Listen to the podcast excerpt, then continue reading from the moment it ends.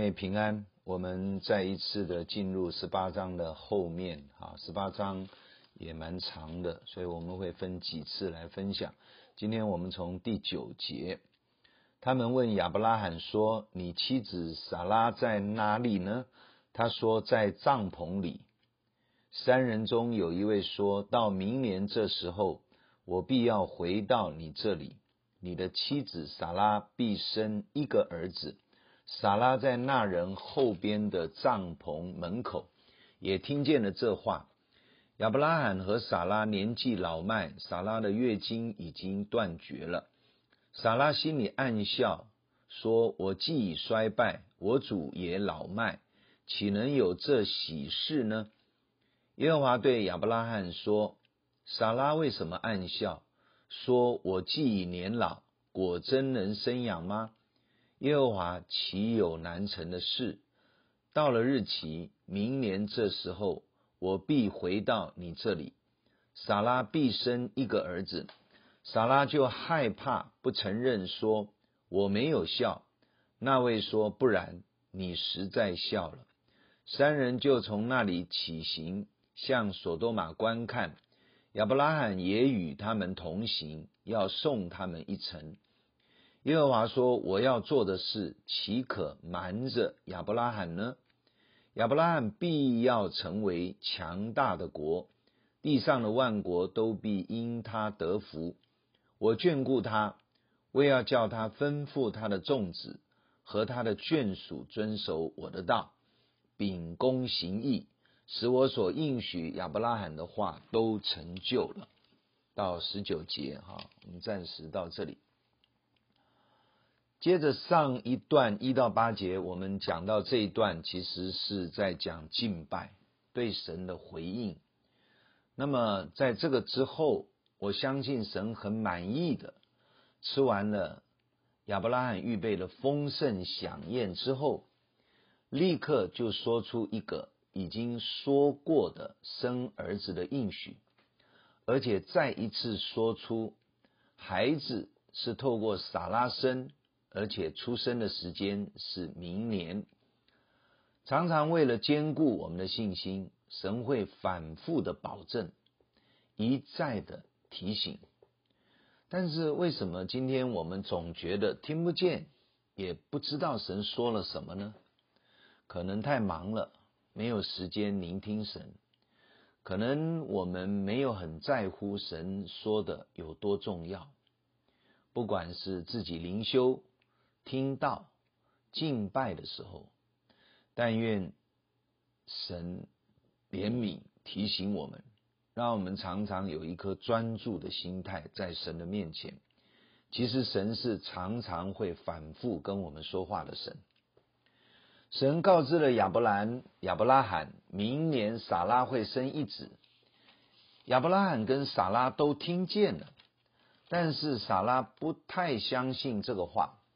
因为年龄及生理反应都不可能怀孕了，萨拉的思想已经被事实及环境定型了。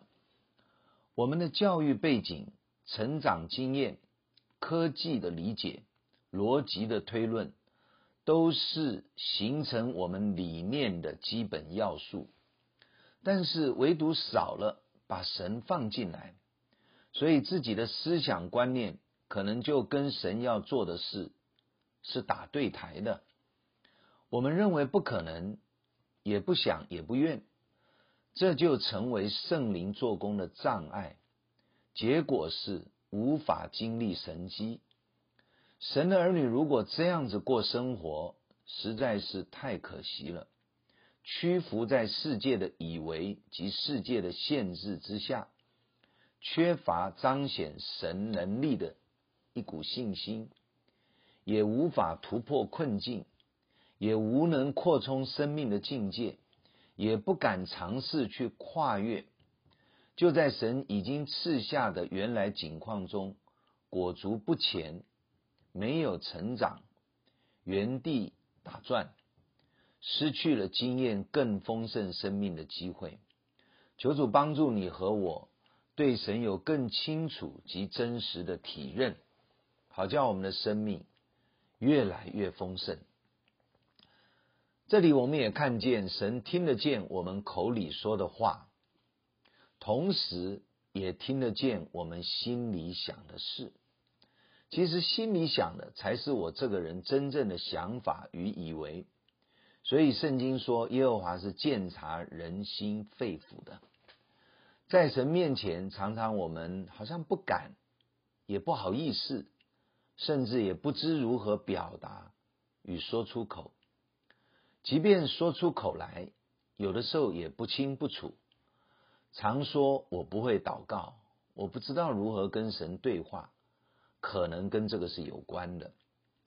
在这段故事里，我们看见，第一，神都知道我们在想什么。我们的意图跟动机如何？所以虽然有时说不太清楚，也不知如何说出来，但是神其实都了解，都知道。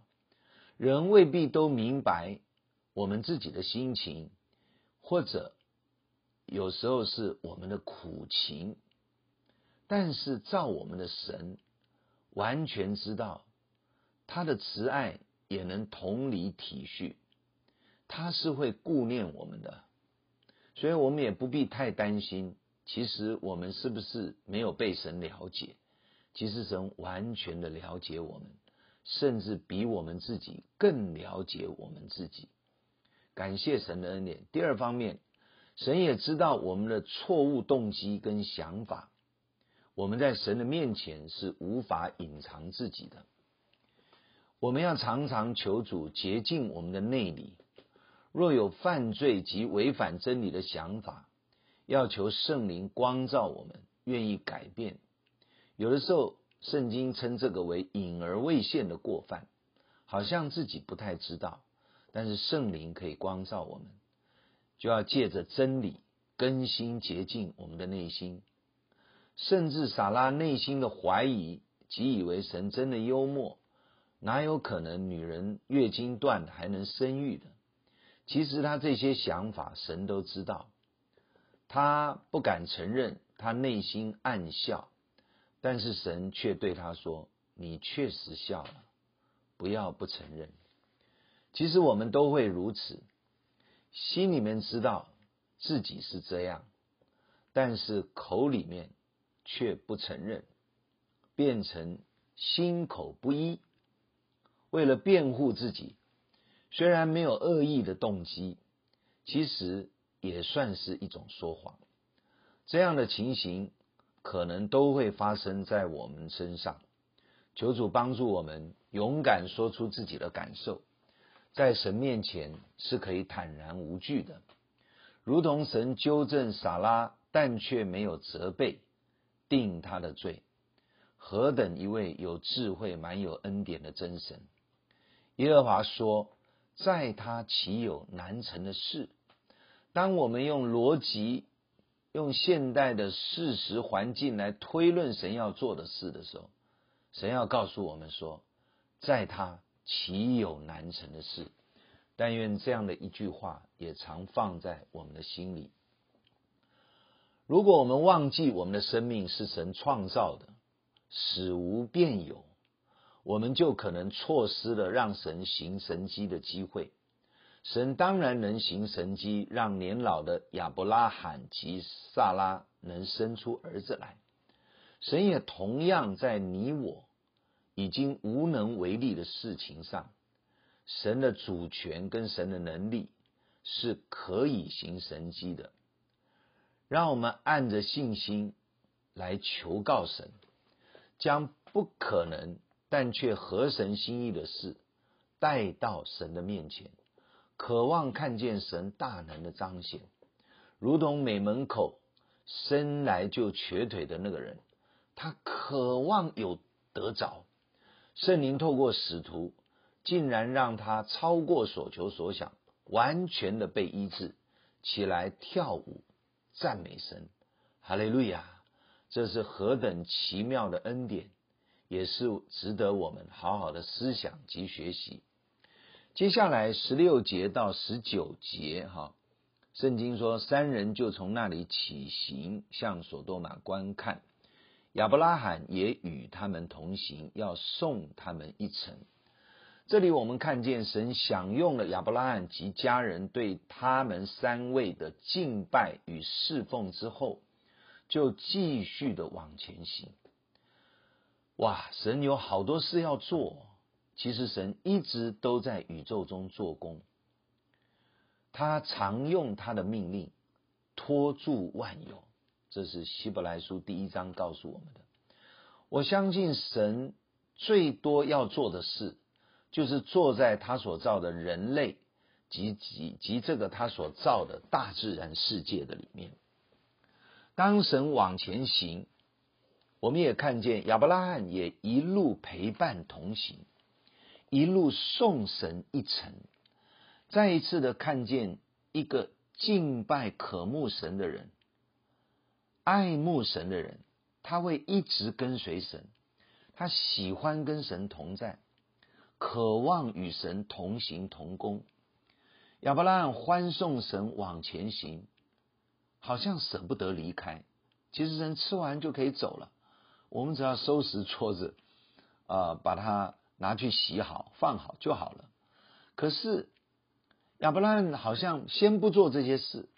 他就一直跟着神往前走，心里想：我要送他们一程。其实，实在是一种爱神的反应，顺服神，不是因为工作，不是因为自己的需求需要来找神。虽然有需要找神是应该的，但是亚伯拉罕不止如此。于是，在这一段的亚伯拉罕送神的旅程之中。神就突然说：“我要做做的事，岂可瞒着亚伯拉罕呢？我所要做的事，岂可瞒着亚伯拉罕呢？”哇，这句话太让人感动了。人算什么？世人算什么？甚至亚伯拉罕算什么？竟然神要这么的说出来。神在地上找到一位能如此。爱慕神、信任神、渴望与他同行、尽心服侍神的人，如果你是神，我是神，你的感觉会怎么样？我想，可能夫妻关系都无法如此的完美。所以，神跟亚伯兰分享他心里想要做的事。哇哦！这是何等大的尊荣！一位创造宇宙万物全能的真神，竟然会与人分享他心里想要做的事。亚伯拉罕所蒙受的这个福，不只是一个神的应许，成为大国，成为大民，成为大族，而且还要使地上的万族得福。这个祝福大到我们无法想象。但这里我们看见一个更大的祝福，就是神跟亚伯拉罕要分享他心里所要做的事。这种关系就好像在地上人跟人一个至好的朋友，一个知心的朋友，一个我们有什么事都觉得一定要跟他分享。你有做这种经验吗？说不定连夫妻的关系都没有办法达到这种境界哦。你碰到一个好要好的朋友，而且是知心，彼此知心，你真的会把什么事都掏出来跟他讲，跟他分享。你在跟他分享的时候，觉得是一种享受，你会觉得这是他跟我一同在面对我所要面对的事，无论是好事坏事，你都会很想跟他说，不是吗？这种关系就像是至好的朋友。耶稣对一群真心跟随而且爱他、侍奉他的门徒说：“我不再称你们为仆人，乃称你们为朋友，因为仆人不会了解主人的事，但是好朋友却会彼此的分享。”然后耶稣又说：“我从我父所听见，已经都告诉你们了。”耶稣在这一群跟随他到底的门徒面前，没有隐瞒，在这里我们体会一件事：原来神有一个很深的心，他想要我们成为他的好朋友。亲爱的弟兄姐妹们，你了解神很内在的心吗？你信得过、信任他吗？愿意听听他跟你分享神内在心里的感受和心意吗？愿意与他同行吗？愿意与他同工吗？上山下海都愿意跟着他一起去吗？亲爱的神儿女们，我们真的这样愿意吗？神期待我们的回应。因着亚伯拉罕如此的让神喜悦，神就又再一次的说明了他对亚伯拉罕的应许。接下来，他就说：亚伯拉罕必要成为强大的国，地上的万国都必因他得福。我眷顾他，为要叫他吩咐他的众子和他的眷属遵守我的道，秉公行义，使我所应许亚伯拉罕的话都成就了。感谢神，这一次神的应许所说的话，又再加上一点应许的注解，避免亚伯拉罕又偏差了解读、误会或漏掉神的心意。神多说出来一些，要叫亚伯拉罕吩咐众子及眷属遵守神的话，而且要秉公行义。神说出了应许亚伯拉罕后代当注意的事。就是要亚伯拉罕要教导后代行公义，遵行神的话，按照神的公义行事，信靠神。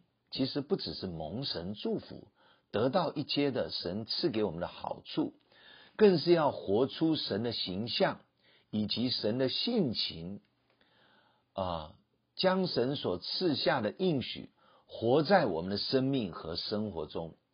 这是神要应许我们的重要目的。